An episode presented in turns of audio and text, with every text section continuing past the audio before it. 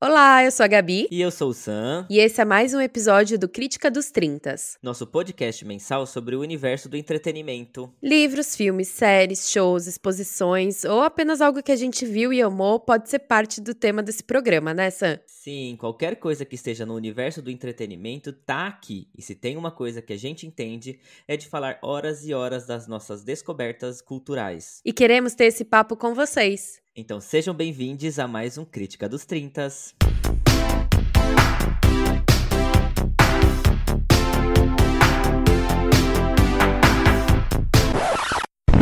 virou queridinha da academia, virou, virou queridinha. Mas não é só da academia, é porque ela é boa mesmo. Olá, olá! Estamos de volta com mais um Crítica dos 30. Gente, que dia é hoje? Dia 75 de agosto, né? Esse mês interminável, mas chegou, gente. O último dia chegou, Gabi. E o salário já caiu? Já caiu, já caiu de novo, né? Agora é esperar setembro. já caiu e já secou, é tipo isso. Já, já tá, já tá nas mãos do nosso querido banco e de todos os boletos pagos, pelo menos. Ai, nem com isso a gente pode brincar. Se a gente avisa que o salário caiu, pronto. Já vem as cobranças, gente. Bendita já chega uma cobrança cartinha. automática, né? Que não Exatamente. dá tempo nem de pensar se quer pagar ou não. Ai, ai, Gabi, eu estou apaixonado, Gabi. Eu já até sei.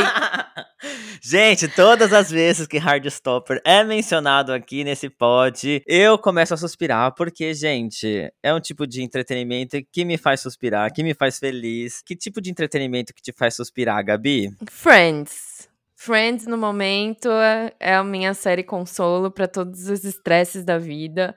Mas não sei, acho que qualquer coisa nostálgica, assim, umas coisas. Eu tô mal vendo todos os vídeos do show da RBD. Meu Deus, começou, hein? Começou a turnê. Essas coisas nostálgicas mexem comigo, assim. É uhum. É, onde eu busco o entretenimento que eu gosto. Mas eu entendo a representatividade de Heartstoppers, ainda que não seja uma série que me cativou, polêmica. Gente, a segunda temporada é um sucesso, mas sim, causou algumas polêmicas aí. A gente vai falar sobre isso, mas para mim me toca em lugares muito especiais. Mas claro. enfim, é o que a gente sempre fala, a gente pode discutir isso de novo. Que Heartstopper mexe ali com uma adolescência para os 30 a mais, pra comunidade LGBT, que é 30 mais, mexe num lugar ali super especial. Então, a gente vai falar já já sobre Radio Stopper e eu vou falar aqui o que eu achei aqueles, né? Como se ninguém soubesse o que eu achei. Bora lá, então. Posso começar aqui com o filme, então, que eu assisti ontem, assim, tá fresquinho, fresquinho. Diga, Sam. Quem me indicou foi a Natália, minha cunhada. Ela indicou e falou: olha, para quem gosta de suspense, é uma boa indicação. O filme se chama A Espreita do Mal e está na Netflix.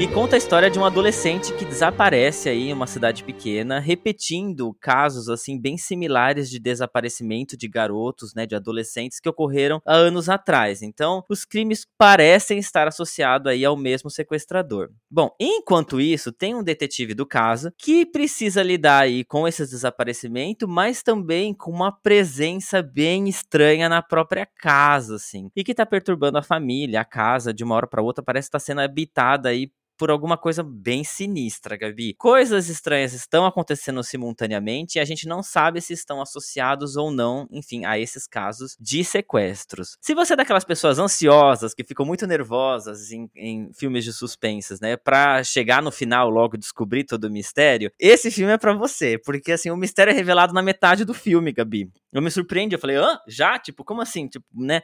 Mas, assim, o interessante disso é que depois eles começam a mostrar, né, quais são as consequências que as ações dos personagens têm sobre eles, né, é, a partir dessas surpresas. Eu tô aqui usando as palavras com muito cuidado, porque, enfim, é um filme que eu não posso dar spoiler de forma alguma, mas é bem interessante, é um filme de suspense bem gostoso, não é muito forte, assim, eu não sou uma pessoa que gosta muito de, de sangues e de, de gritos, então, assim, tô recomendando para todo mundo já saber que nível que eu tô falando, mas é um filme bem bem legal, com bastante reviravoltas, personagens que são o que não são e não são o que são, umas coisas meio estranhas. E eu vou falar também, a trilha sonora é assim, maravilhosa. Tipo, a trilha sonora é muito angustiante. Até o Pudim, meu cachorro, para quem não sabe, reclamou do filme em alguns pontos e, pasme, ele saiu da sala, assim. Não é um filme para ele. Ai, que lindo.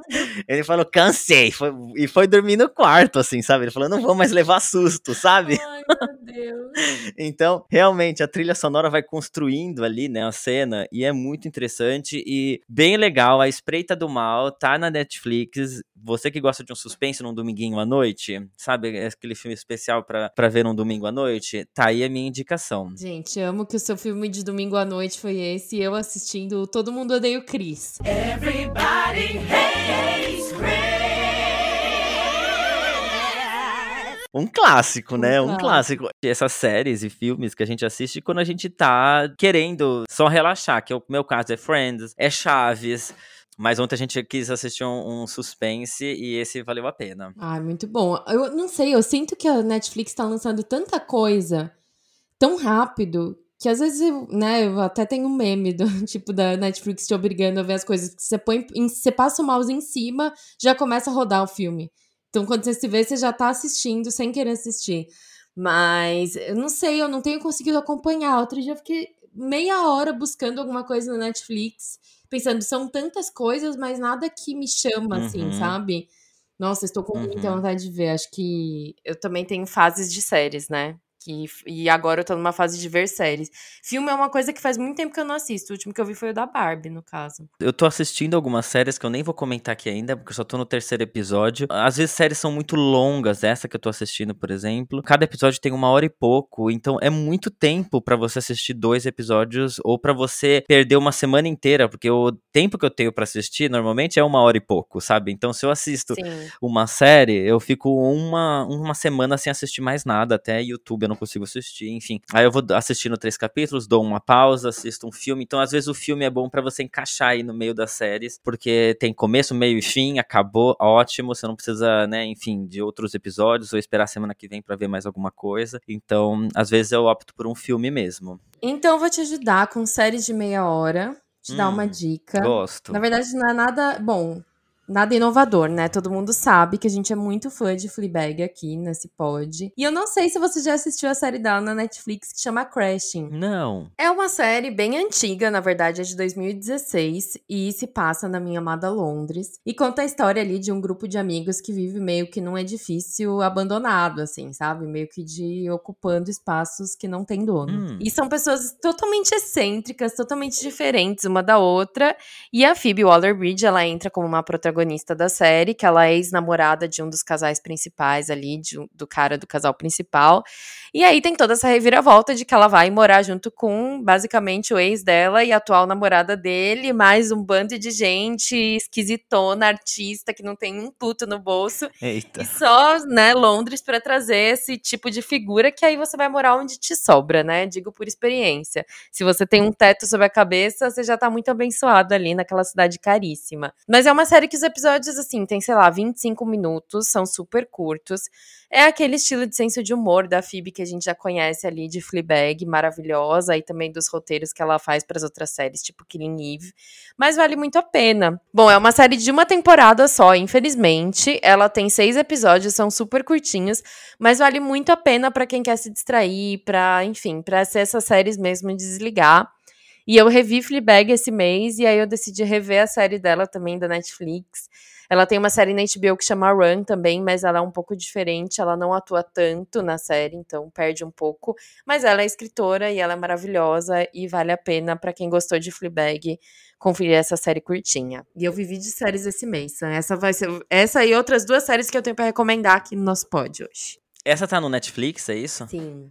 Boa, boa. Vai mais pra minha lista aqui, que a gente tava falando. Mas ela pelo menos dá pra você acabar em dois dias já. Sim, pelo menos é curta, seis capítulos, é rapidinho. Gosto, gosto assim. Eu vou falar de um outro filme aqui. Calma que série vai ser, uh, vai ser Hardstopper mesmo. Mas vou falar de um outro filme que também, gente, no mundo dos gays, causou a maior vucu-vucu, que é o Vermelho, Branco e Sangue Azul que chegou no Prime Video esse mês. E é um filme de uma adaptação de um livro também com o mesmo nome. É um romance gay e ganhou aí muitos fãs e críticas também. E, bom, vamos lá, a história. Ai, Gabi, o mais clichê impossível, mas acompanha aqui comigo. A história, tipo, fala do filho da presidenta dos Estados Unidos, que por sinal é interpretada pela Uma Thurman, diva, o Alex, que se envolve em uma confusão com o príncipe britânico Henry. O que gera aí uma crise internacional para ambos os países. Gente, eu vou começar aqui criticando que eles não fazem ideia do que seria uma crise internacional, assim, sabe?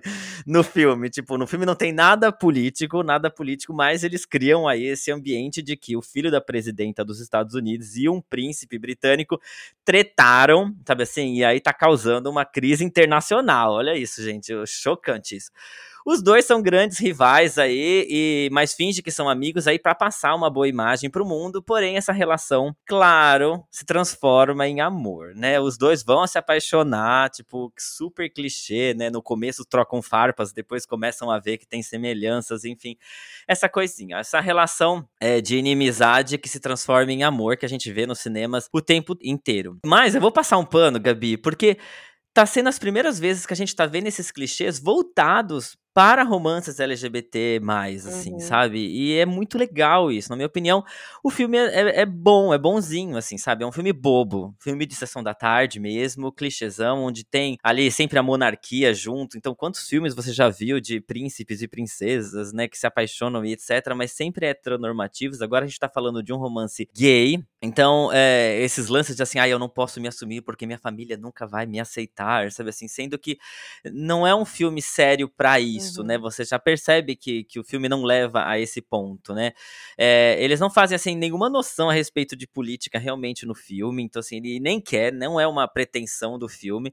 Eles tratam as relações políticas ali quase como se fosse uma brincadeira, mas enfim, a gente compra porque não é o foco principal, né? E o filme tem cenas calientes ali, muito menos do que parece, porque se você digita alguma coisa no filme aí na internet, gente, as primeiras cenas que aparecem vão ser sempre os dois ali quase pelados, mas assim, no filme também aparece essa relação, né, um pouco mais caliente, digamos, porque isso foi uma cobrança que fizeram em Hardstopper. Vou falar sobre isso já já. Enfim, são filmes, é, pelo menos são dois adultos, dois protagonistas adultos, então faz muito mais sentido, né? Mesmo bobo, cheio de clichê aí, com pouquíssima representatividade, gente, porque os protagonistas são dois padrões, assim, ó, com P bem maiúsculo, sabe? E sem nenhum interesse meio que ser, em ser levado a sério, assim, é, o filme super entretém, sabe? sabe assim? É um besterol voltado para a comunidade LGBT, é um besterol com romance gay, sabe? Então, eu gosto, é um tipo de coisa que a gente não via acontecer e agora a gente tá vendo. Então, a gente também tem direito de ter filmes bobos, de filmes que não querem ser muito levado a sério, que você não precisa ficar se explicando muito, sabe? É, não precisa ser só filmes cults ou filmes que terminam ali de formas trágicas, enfim. O filme ganhou 75% de aprovação no Rotten Tomatoes e 93 de aprovação da crítica da audiência. Então, assim, tá indo muito bem e o que tá fazendo aí os produtores já responderem sim para possíveis novos filmes da franquia. Então, não sei o que vai ser do futuro, mas é isso a minha recomendação, porque hum, vale a pena assistir um filme que é bobo também. Uhum. É o que a gente uhum. tava falando aqui, né? E a, a, maioria desses filmes que são feitos são muito mais cults, são muito mais difíceis de, de falar, são filmes que falam sobre ali as descobertas e tem muito drama e etc. E não, nem sempre é sobre isso. A gente também quer ver filmes que isso tá muito mais fácil, que as pessoas não estão ali politizadas, elas querem mesmo, sabe assim, só dar uns beijos e tá tudo bem, sabe? Total. Gostei. Vermelho, branco e sangue azul. O nome é difícil. Achei que super valeu a pena, entretém super. Adorei uma nesse elenco, hein? Gente, presidenta, presidenta, maravilhosa, maravilhosa. E super do bem, tá? se não sei se isso é possível, ser presidenta dos Estados Unidos e ser do bem, mas é isso que eu tô falando, eles não têm, assim, contato nenhum com política, é como se sabe, uma pessoa que não tem grandes pretensões políticas ali tá escrevendo e tá achando que a presidenta dos Estados Unidos pode tudo, inclusive se é uma turma, então assim tá ótimo. Olha, agora você me chamou a atenção, porque eu sou muito fã da Uma, que foi casada com o meu muso, Ethan Hawke. E eles têm a filha maravilhosa também. Sim. É a típica família tanto faz. Você ficaria com o pai, com a mãe, com a filha. Outra deusa, Maya Hawke, que tá em Stranger Things, cantora, enfim. Talentosíssimo. Gente, imagina um jantar em família com isso aí. Eu não tenho nem roupa, não tenho nada pra não. ir pra isso. Eu só ficaria maravilhada. Não, medo de engasgar com uma azeitona e morrer de tão nervoso. Sabe? estribuchar na frente das pessoas que você admira, né? Sim, totalmente. Mas boa dica. A Amazon também, a outra que tá lançando mil coisas, estão fortalecendo o streaming deles, né? Antes sim, era mais Sim. coisas que eles Sim. pegavam antigas, agora eles estão com muito conteúdo próprio, né? Vem vindo muita coisa nova, sim. E vamos falar um pouquinho de Superstore, então, Gabi, que chegou no Globoplay. Aê, gente! Ah, eu queria ver a versão dublada, como que vai ser? Curioso, gente, Superstore é uma série, assim, olha, deliciosa. Nossa, é, dividindo sílaba aqui, porque realmente é uma série muito gostosa. Eu e a Gabi somos muito fãs. A gente nunca teve tempo de falar aqui no Críticas exatamente sobre ela, porque, enfim, a gente já assiste há muito tempo, mas a gente é muito fã. E se baseia na vida e nas vivências de empregados de uma grande loja de departamento americano. E elas discutem, enfim, dramas, felicidades aí do cotidiano, enquanto executam ali as tarefas diárias de quem trabalha numa grande loja. Os personagens, gente, são ótimos, são bem diversos, tem uma crítica social muito grande, e é claro, enfim, como a gente está falando de uma classe operária que está na base de uma pirâmide social ali, né, dentro do trabalho, então eles não fazem ideia de quanto eles abusos eles sofrem, de quanto eles são passados para trás, e então a crítica social ali é bem forte, mas tudo isso, gente, com muita comédia. Olha, é, é eu, eu dou risada do começo ao fim, é super leve os episódios, são super curtinhos, já tem muitas temporadas, inclusive, mas a série acabou de chegar no Globoplay, então isso é uma boa hora da gente falar sobre Superstore. Sim, ela tem seis temporadas, né? A principal estrela é a América Ferreira, que também tá no elenco de Barbie. E, enfim, o criador da série, para quem é né, também muito fã de sitcoms aí, vai lembrar. Ele fez também parte da produção de The Office, da versão americana, né? E também da série Scrubs, que era mais ou menos nesse nicho de você fazer um documentário meio fake ali, de contar histórias de diversos ramos, assim. Então, uhum. ele já tem experiência nesses documentários de pessoas de profissões distintas, eu acho maravilhoso, né? The Office, uma das minhas séries favoritas. Scrubs também, eu amava tratar ali com bom humor a parte médica. E Superstore vem com uhum. isso, com essa ideia, entre aspas, assim, inusitada de você mostrar o dia a dia de pessoas que trabalham em um supermercado, que é uma coisa que muita gente nem para pra pensar, né? Uhum. É, eu sempre digo, depois da experiência que eu tive trabalhando com atendimento às pessoas, eu acho que é uma uma coisa que todo mundo deveria passar em algum momento da vida. Porque, além de mudar a sua visão sobre o trabalhador, muda a sua visão como cliente, assim, de Sim. quem você tem que ser quando você tá passando a sua compra no caixa, ou se alguma coisa acontece, se, sabe? Como você pode tornar o dia a dia daquelas pessoas melhor. Uhum. Porque com certeza o salário delas e a condição que elas trabalham tá mais ou menos ali como é relatado na série, né? De extrema, de extremo abuso, assim, não sei, de você trabalhar muito, ganhar pouco, ter poucas folgas e você ter que se matar de trabalhar para fechar as contas uhum, do mês, uhum. né? Sim. E eu gostei muito. E eles gravaram essa série também ali num período da pandemia. Vale muito a pena assistir como que foi essa versão para o trabalhador que não pôde parar, né? Que eram as pessoas que estavam ali fornecendo comida, bebida, enfim. Uhum. É, é incrível, é incrível essa série. Muito boa. É uma série que já tá no Netflix, então agora a Globoplay comprou, então vai estar tá nas duas plataformas. Então fica mais fácil para você aí conseguir programar para poder assistir. Não é uma série que você precisa seguir todos os episódios, então a partir do momento você pode escolher ali um episódio qualquer e assistir, porque a partir do momento que você sabe as características dos personagens, né, como eles são, né, o papel deles dentro da série, você pode assistir ali episódios diversos e todos são maravilhosos. Tem essa crítica social que vale muito a pena a gente repensar, sabe? Essa questão que a Gabi disse faz muito sentido. Eu também tenho para mim que todo mundo precisa atender pessoas durante a vida em algum momento para você entender o que é estar do outro lado de um balcão, sabe? Sim, é linda. E tem bastante representatividade essa série, eu acho. Eu gosto desse muita. Assim, falta como sempre, mas eu gosto muito do, de como eles retratam ali, né, funcionários idosos, funcionários, tem um funcionário cadeirante uhum. tem os uhum. imigrantes, trata de assuntos ali super polêmicos, especialmente para quem mora nos Estados Unidos, né? Superstore vale a pena, gente, vale a pena. Olha, você lembra quando a gente era adolescente que a gente assistia Dawson's Creek ou sei lá, uhum. Blossom e a gente pensava, eu não tenho essa cara com 16 anos? Ou se um estranho no paraíso, sim. Nossa, sim. Pois é. Eu estou um pouco nessa onda, porque eu comecei a ver uma série, porque eu não tinha mais o que fazer, que se chama All America. Hum. Essa série tá na HBO. Eu faço esporte? Eu não faço esporte. Eu não moro nos Estados Unidos. Eu não estou no colégio, mas, enfim, não tem nada a ver com a minha vida essa história, mas eu comecei a assistir, porque, sim, E é uma história baseada na vida real do jogador Spencer Pensinger. Ele é um jogador de futebol americano e essa série retrata a vida dele ali num bairro um bairro punk ali da cidade de Los Angeles, e a trajetória dele toda até ele ser um jogador da NFL, né? Da principal liga ali americana. Gente, é, um, é uma série que até eu estou. Eu, eu, vim desabafar com vocês, na verdade, porque só esse hum. fim de hum. semana eu assisti uma temporada inteira dessa série. Uau! Ela é uma série, basicamente, né? 90% do elenco é um elenco negro e conta a história ali dele, conta a história dos amigos dele que cresceram em condições muito mais precárias, que se envolveram com gangues, ou amigos que conseguiram sair ali dos bairros mais, né, punks de gangues ali de Los Angeles e ir para escolas melhores e ter oportunidades de estudos. E eles pegaram essa série e conseguiram relacionar com muitos fatos atuais, que é, por exemplo, todos esses casos de, de agressão e de assassinato por meio da polícia a população negra, né? Uhum. Especialmente ali nos Estados Unidos, mas a gente sabe que acontece ao redor do mundo todo. E é incrível. Confesso que eu estou completamente viciada. Eu tô na terceira temporada, mas ela já tem seis temporadas. É, ela tá disponível pela HBO. Os episódios, eles são bem largos, assim. Eles têm uma hora de duração, eles são muito densos. Existem vários personagens, vários núcleos.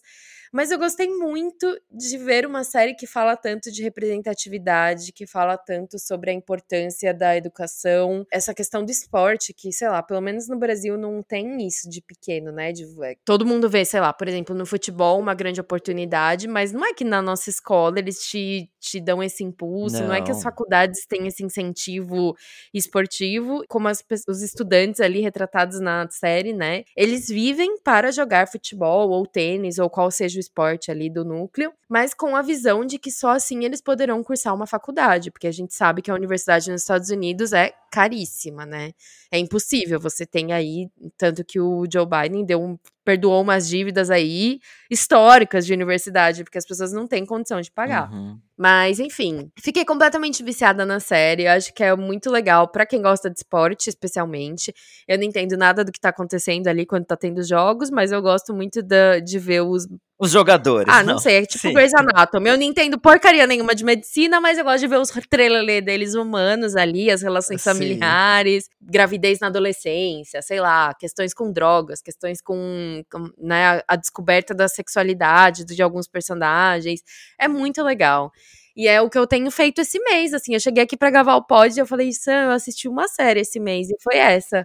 Todo o meu tempo livre que eu tenho, eu estou assistindo All American e é maravilhoso para me desconectar dessa realidade. Eles falam muito sobre amizade, que é um tema que a gente tá pendente de trazer aqui pro nosso pod. Uhum. Nossa, me fez ver muitas coisas, assim, as, ali a relação deles de irmandade, de apoio, de, de, né, de um esforço mútuo que eles trazem ali do esporte em equipe para a vida pessoal deles.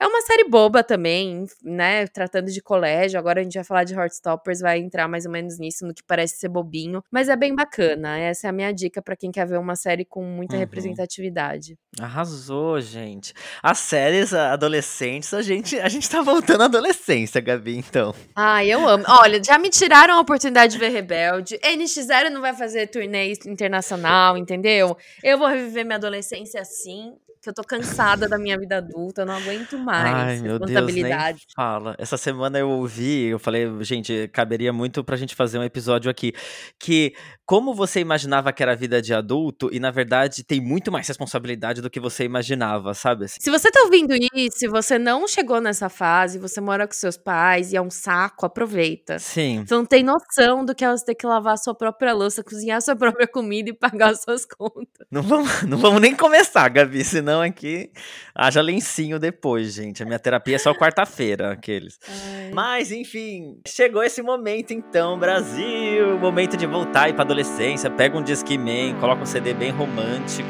pode ser um NX0. Eu escolheria, se fosse na minha época, um Evanescence. Senta no chão da escola Olha e ela. fica fazendo aí desenhos apaixonados no seu caderno de geografia, gente. Um Evanescence, amigo, a gótica, né?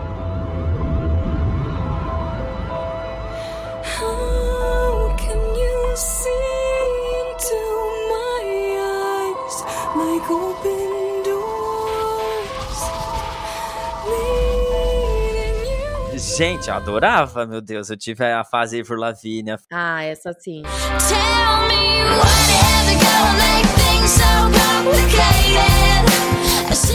Enfim, gente, pura nostalgia, anos 2000 ali, final dos anos 90, minha época de adolescente, né, enfim. Depois do sucesso da primeira temporada, tinha aí muita pressão para uma segunda temporada. Será que ela conseguiu fazer o mesmo sucesso da primeira, gente? Séries adolescentes tem muita coisa envolvida quando se fala de uma temporada para outra, né? A gente sabe disso. Os próprios atores crescem muito, muitas vezes. O que a Gabi estava falando, né, né? Adultos interpretando crianças ou adolescentes, enfim. A audiência é geralmente extremamente fervorosa e eu me incluo nisso, apesar de não ser adolescente mais. Então a chance de decepcionar ali, né, nessa segunda temporada de Hardstop seria grande. Óbvio que gostei, a série continua uma delícia para assistir, doce, leve, delicada quando se fala nas questões aí sentimentais dos personagens, super representativa, claro, muito educativa também quando a gente tá falando ali de sexualidade. Os personagens estão crescendo e vão descobrindo suas sexualidades diversas, é muito legal ver que na série eles colocam um personagem para cada sigla da comunidade LGBTQIAPN+. Assim, cada temporada a gente vê que entra um personagem com uma sigla nova. É, e, e, fora que é um mundo extremamente aberto, né, para falar sobre essas coisas. É, para quem não sabe aí, de novo, Gabi, eu não sei é, onde, que mundo você estava, mas eu vou dar um pequeno resumo, então, do que seria a história, né, que uh, o Heartstopper narra o cotidiano de Charlie, que é um rapaz de 16 anos, gay, que conhece Nick, um outro garoto extremamente sensível que se descobre bissexual na primeira temporada e eles começam ali um romance adolescente com todas as descobertas que isso traz.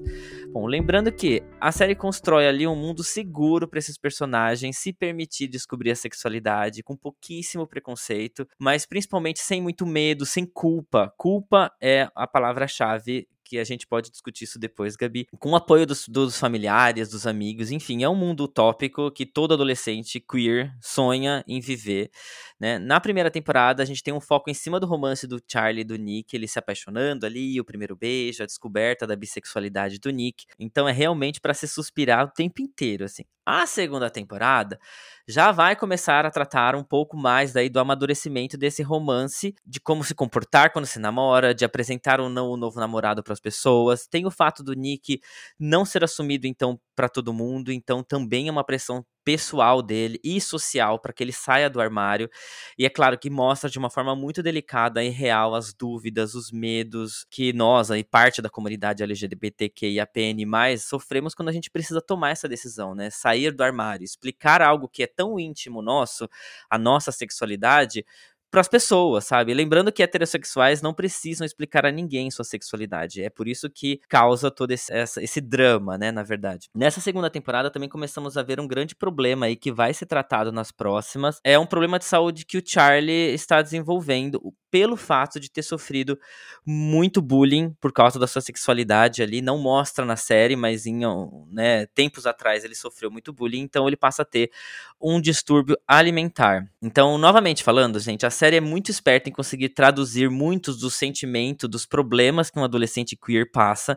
Por isso que quando a gente assiste, a gente volta ali para nossa adolescência, a gente volta a sentir aqueles sentimentos que a gente queria esconder na época de escola, né? Eu amei a segunda temporada, sou super suspeito, sabe? Eu realmente eu assisto, eu sonho, sabe? Eu fico ali com a minha cabeça, meu Deus do céu, que coisa mais preciosa ter uma série dessa é, hoje em dia.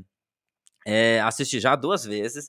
Parte da série se passa em Paris, então belas fotografias. E é claro que quando a gente tá falando de romance, Paris ali representa muito bem essa categoria.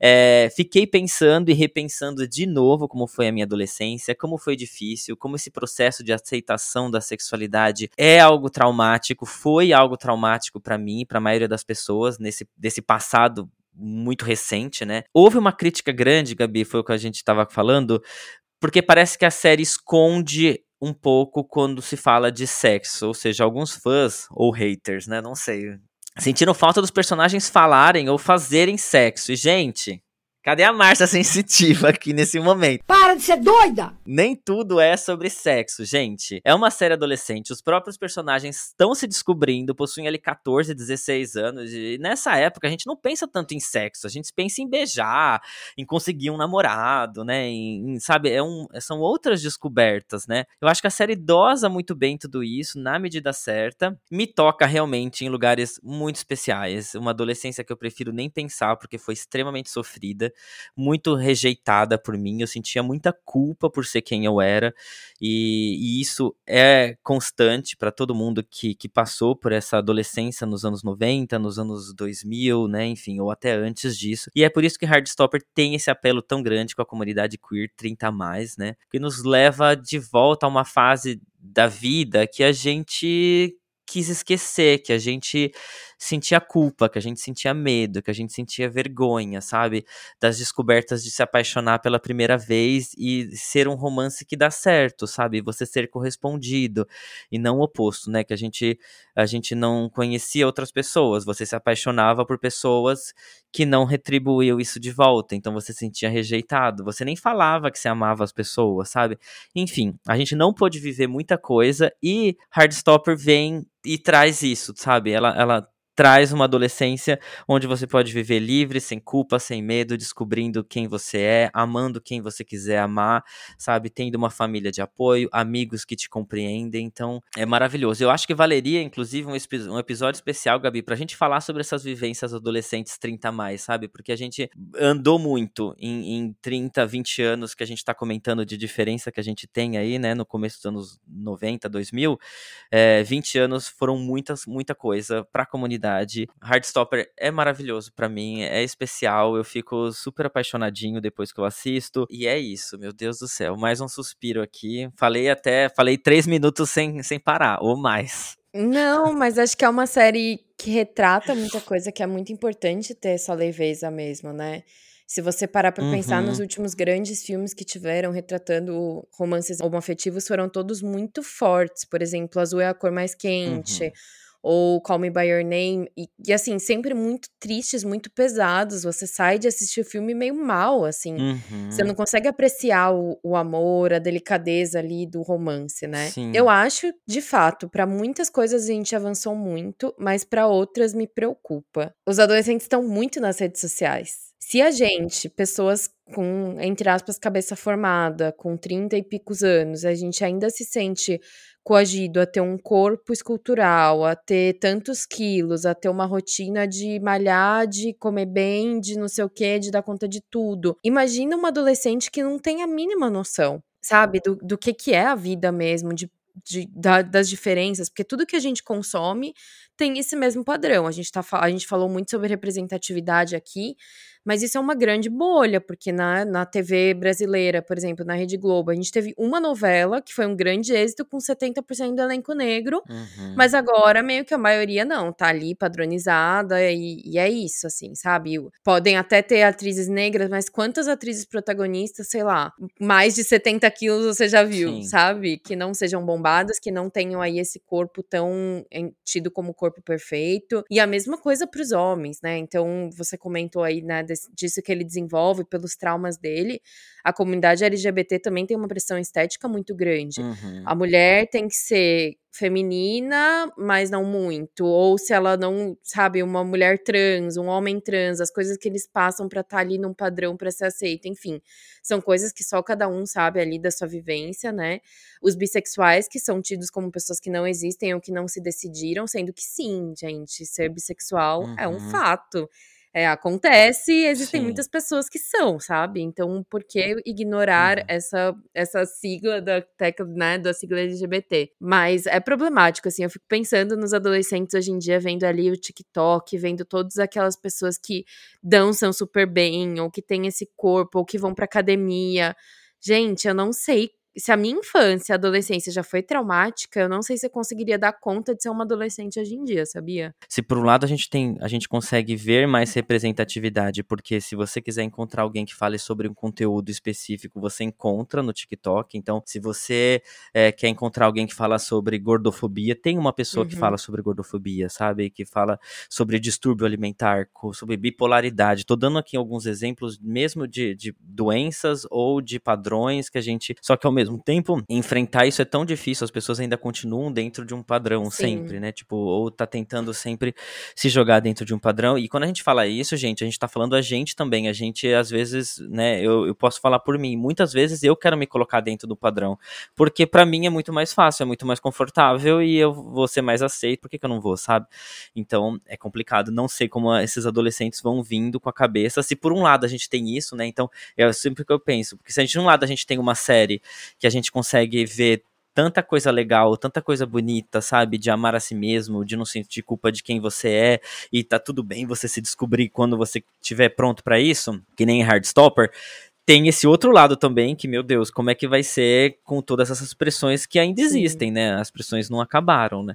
E sobre a bissexualidade, só por um, um fato que acontece em Hardstopper toda hora, que é o Nick ter que ficar falando que ele é bissexual, porque quando fala, ah, eu tô namorando o Charlie, né, as pessoas, ah, eu não sabia que você era gay, e aí ele tem que ficar, na verdade, eu sou bissexual.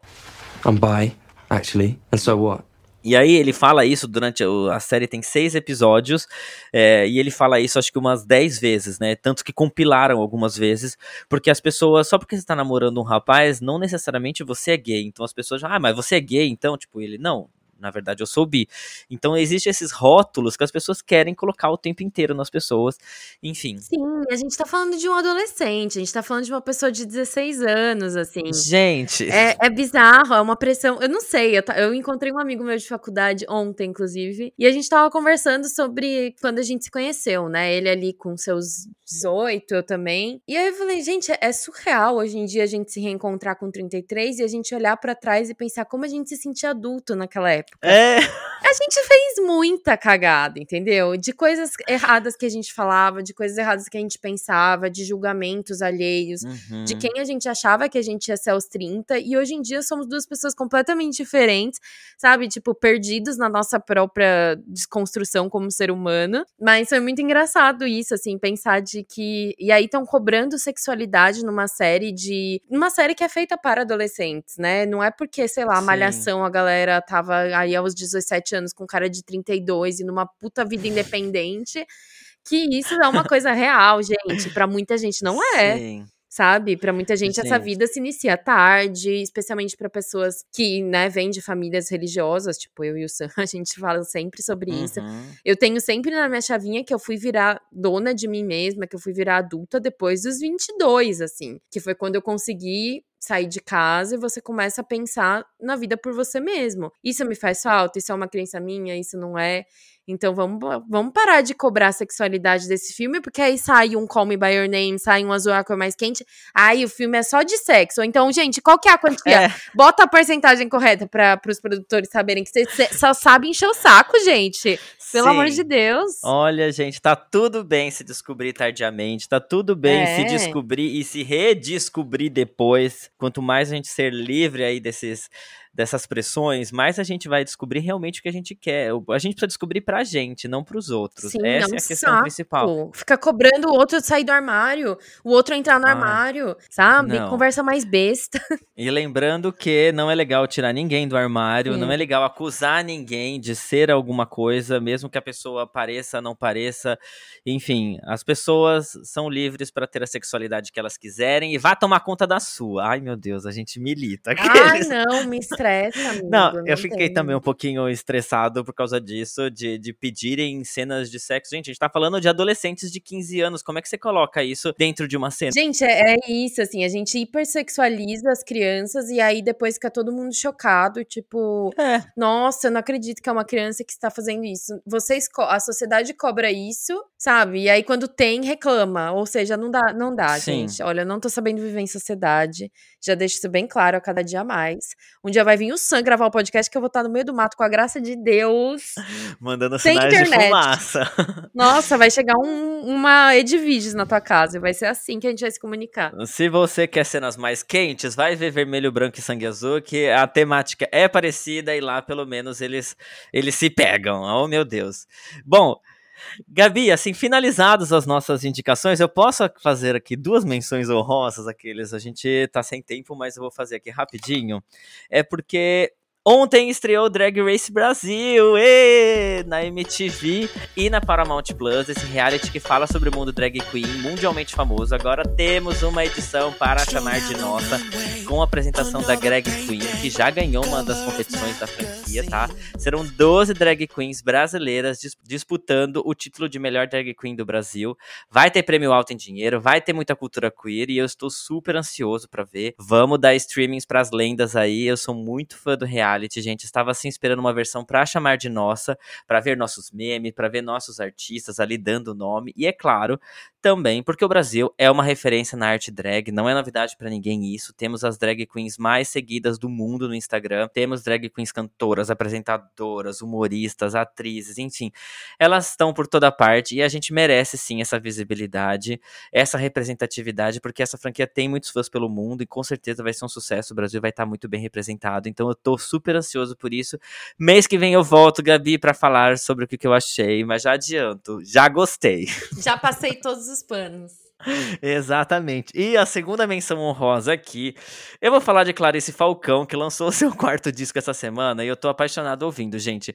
Eu sei que eu sou um dos nove fãs que a cantora tem, ela mesmo brinca com esses números, eu adoro o humor, a crítica que a Clarice coloca nas músicas dela, dou muita risada, mas eu adoro ouvir a voz dela, eu não ouço apenas pra rir, sabe? Eu ouço porque gosto das músicas, gosto da voz, faz parte da minha playlist, então eu me sinto assim, obrigado a indicar aos nossos ouvintes, quem sabe alguém se interessa e conseguimos mais um fã aí pro trabalho da Clarice Falcão. Ai, Gabi, tem uma música nesse último disco que ela diz que ela decorou o fundo do poço dela para poder ficar mais confortável de viver lá, né? Tá gostoso aqui no fundo do poço, no fundo do poço, um lugar pra eu E a minha música favorita é, é uma música que diz: Essa música é perfeita para você chorar na boate. Você tá pensando no que eu tô pensando?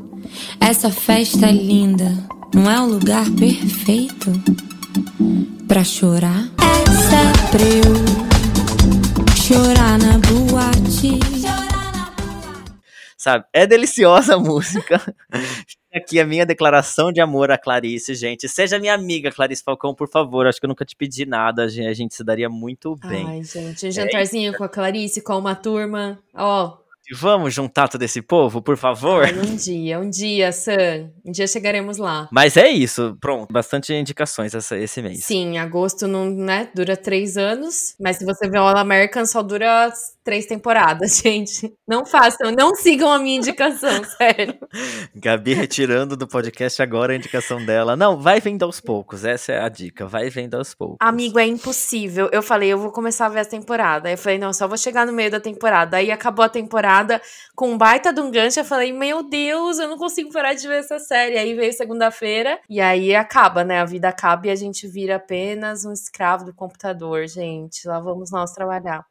Aí você percebe que você passou o final de semana inteiro sem fazer nada, só assistindo série. Nossa, foi maravilhoso. foi maravilhoso. Era tudo que eu precisava, gente. Ai, gente, arrasou. De vez em quando é bom mesmo. Tem fim de semana que é isso, né? É só o que a gente precisa. Bom, a gente quer saber o que você achou das nossas indicações. Eu recebi bastante feedback do nosso episódio passado, Gabi, falando sobre Barbie. Gratidão a todo mundo que deu esse feedback. A gente está sempre interagindo lá no Instagram, arroba podcast underline crise dos 30, com S no final. Se você seguir alguma dica nossa aqui, vai dizer o que você achou. Você concorda, não concorda com as críticas? Vem contar pra gente. PS, não fale mal de Hardstopper. Aceito críticas, mas não fico calado. Aqueles. Eu respeito a sua opinião, mas a sua opinião é burra. Se me atacar, eu vou atacar também. Seja a pessoa que for, se me atacar, eu vou atacar. Mas não é porque um cavalo nos dá uma patada que a gente vai cortar as quatro patas dele. É isso. Nos vemos no mês que vem. Até a próxima. Muito obrigada por ouvir a gente. Um beijo. Tchau. Bom, então a gente vai ficando por aqui. A gente se ouve em breve. Um beijo grande. Tchau.